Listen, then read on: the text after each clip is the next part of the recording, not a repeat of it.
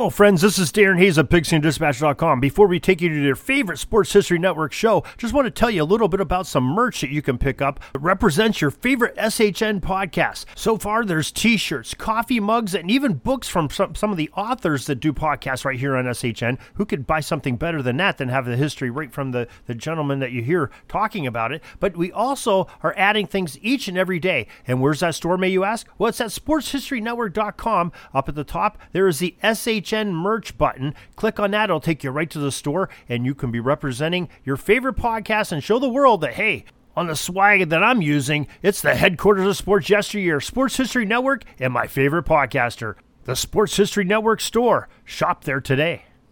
No matter what climate you live in, some of the most memorable things that you do that are affected by some extreme weather are really set in your memory and really make you stand out and uh, think about them. And the same goes for football games. We're going to talk to Timothy P. Brown of Football Archaeology about a game from 1925 that was very memorable and a little bit sloppy as well for two good teams. We have Tim coming up in just a moment.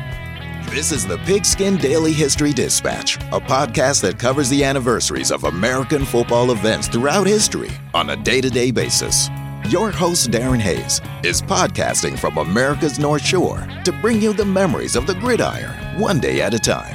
So, as we come out of the tunnel of the Sports History Network, let's take the field and go no huddle through the portal of positive gridiron history with pigskindispatch.com. This podcast is part of the Sports History Network, your headquarters for the yesteryear of your favorite sport. You can learn more at sportshistorynetwork.com. Hello, my football friends. This is Darren Hayes of PigskinDispatch.com. Welcome once again to the Pig Pen, your portal to positive football history, and welcome to another Tuesday of football archaeology nature, where we get to visit with the founder of that website, footballarchaeology.com, Timothy P. Brown. Tim, welcome back to the Pig Pen. Darren, thank look forward to chatting once again. Let's see uh, on this uh, hot summer evening. We can talk about a winter. Well, I guess it would have been a late fall day with the tad of snow. Yeah, th- this uh, headline of this tidbit jumps right out to anybody looking at it, and the word 33 fumbles is what caught my eye. And the, the title, listeners, is uh, the 1925 Iowa Wisconsin Snow Games 33 Fumbles that Tim posted back in April. And boy, Tim, this is an interesting one and uh, has all of our attention right now. Yeah. So this is one that, you know, I, um, I really suggest that uh, that listeners try to get out to the site and, and uh, and take a look at it because it's I've got like eight pictures that I grabbed off of you know University of Iowa, Iowa's uh, you know library or photo archive. So, so, so folks get to a, a, rest stop or something, pull the car over, stop running yeah. on the treadmill, pull over. We got a link to Tim's site in the show notes. Click on it and get to these photographs because these images are, are, outstanding, like he says. So, um, yeah, so you know, this is obviously it's a you know big rivalry game, and they um, tend to be uh, probably all the way back then. They probably had uh, fairly stagnant offenses and really tough defenses. you know, that's kind of the history of both teams. Um, but you know, this was a day where um, you know it's a November game, uh, but they had an unexpected, or not unexpected, but an unseasonal, seasonable uh, blizzard. So you know, the game starts and there's already four inches of snow on the ground. Uh, 30 mile an 30 mile an hour winds coming from the north, and since football fields are oriented north south, um, that meant you had a real advantage if you were heading south, and not so much if you were heading north. and, and, so, you know, basically a, a game played in, in blizzard conditions.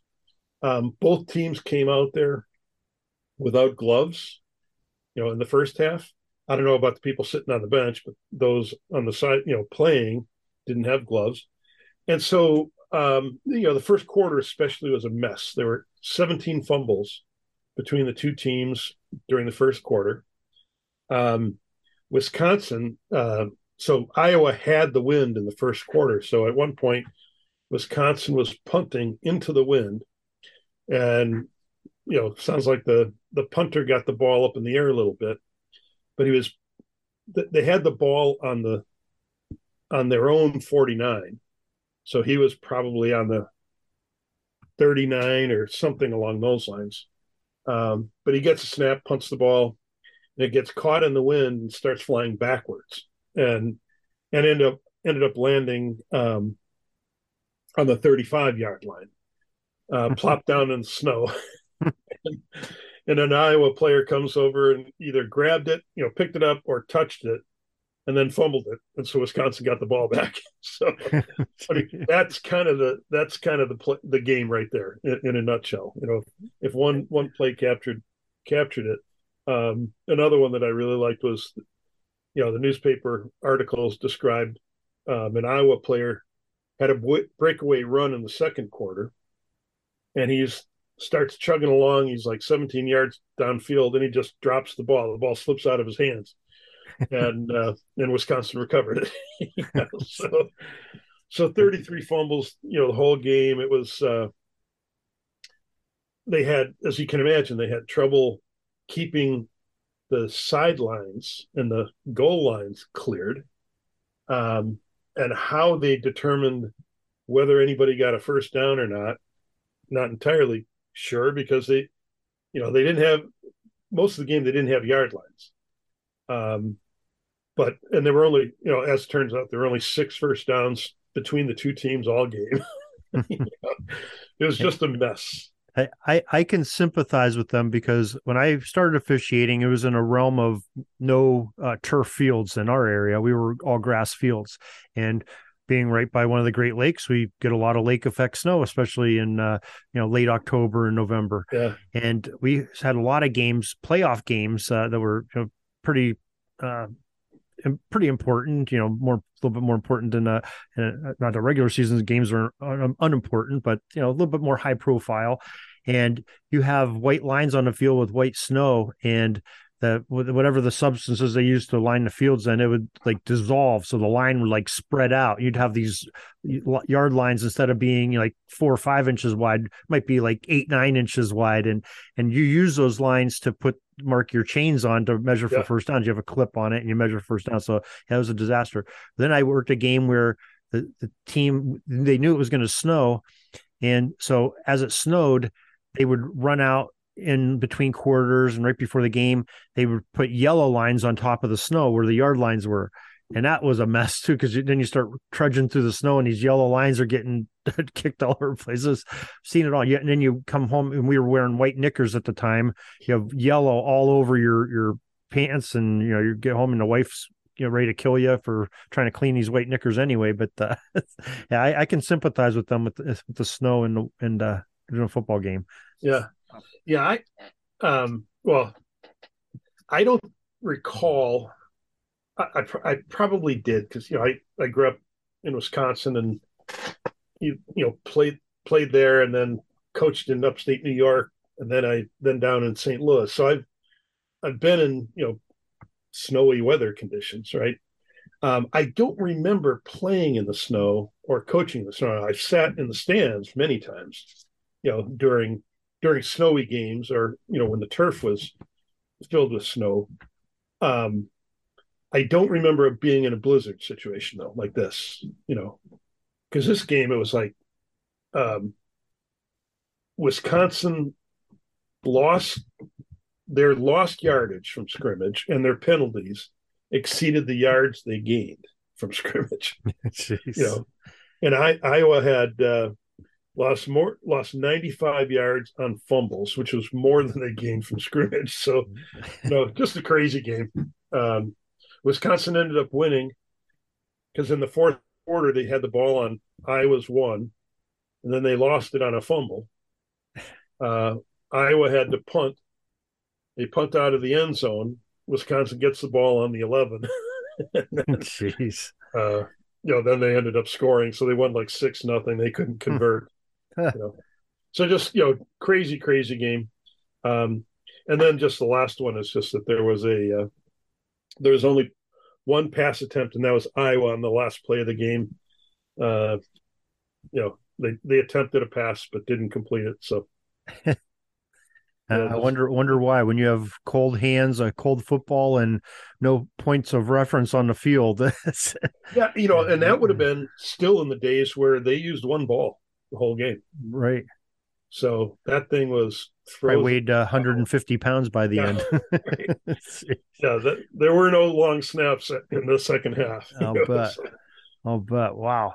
Well, I guess the only good news is that there was a uh, is in an era before there was game film, so the the coaches didn't have to beat the snot out of their players for all the the errors and everything in the game. They could yeah. do it by memory, but uh, you didn't have to witness it time and time again in a film day. So that's a... yeah. Well, I, you know, I came across this this game because I'd written an article about Iowa's early uh, uh, games on radio.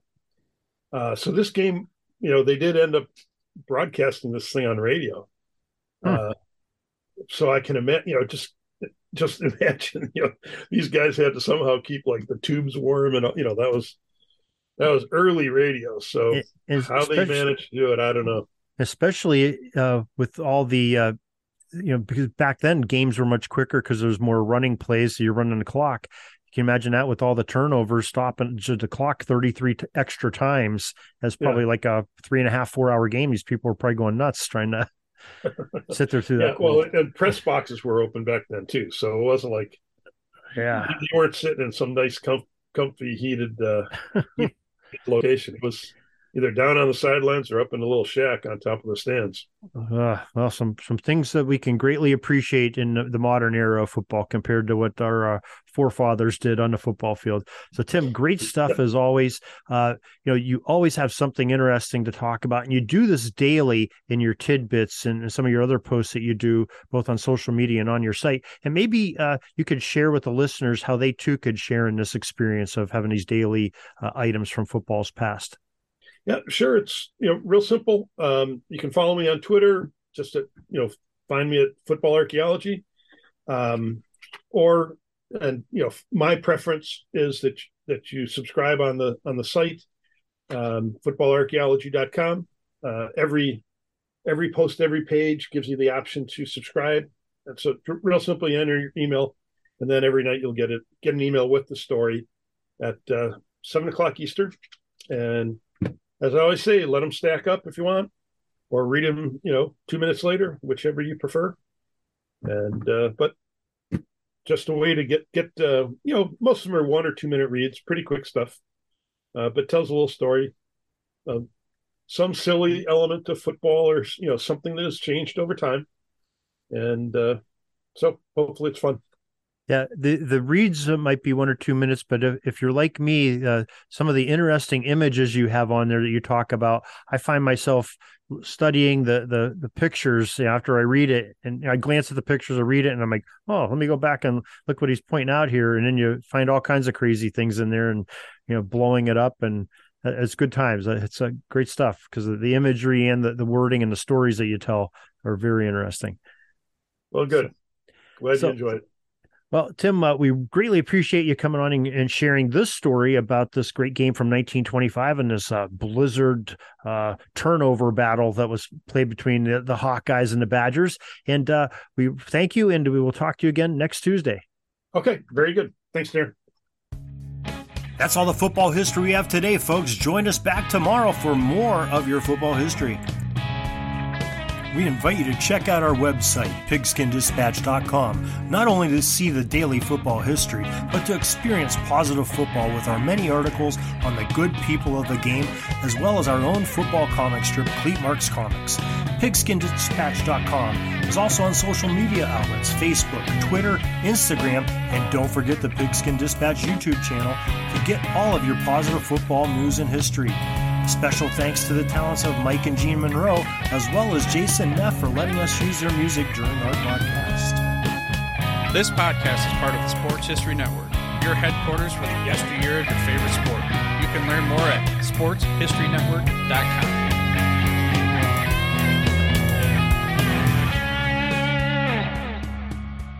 Hey there, sports history fan. This is Arnie Chapman, aka the Football History Dude and I wanted to thank you for stopping by to listen to another episode here on the Sports History Network. Our podcasters are passionate about uncovering and sharing sports stories from yesteryear, And if you didn't know it already, we have over 30 shows across the network covering all sorts of sports history topics. In fact, here's a glimpse into one of our awesome podcasts here on the network. Do you wish you knew more about the 100 seasons of the NFL? You're in luck because you found the Football History Dude podcast, where each episode is a journey back in time to learn about the rich history of the NFL. From the founding of the league in an auto showroom all the way to what it is today, America's favorite sport and a behemoth of an industry. My name is Ernie Chapman. Football is my passion, and I want you to come along with me each week to explore the yesteryear of the gridiron. So hop on board my DeLorean and let's get this baby up to 88 miles per hour. How about that? I bet you're super hyped to go listen to that new podcast, right? Well, to learn about this show and all the other podcasts on the network, head over to sportshistorynetwork.com forward slash podcasts. Again, that's sportshistorynetwork.com forward slash podcasts. Head over there today to find your next favorite sports history podcast.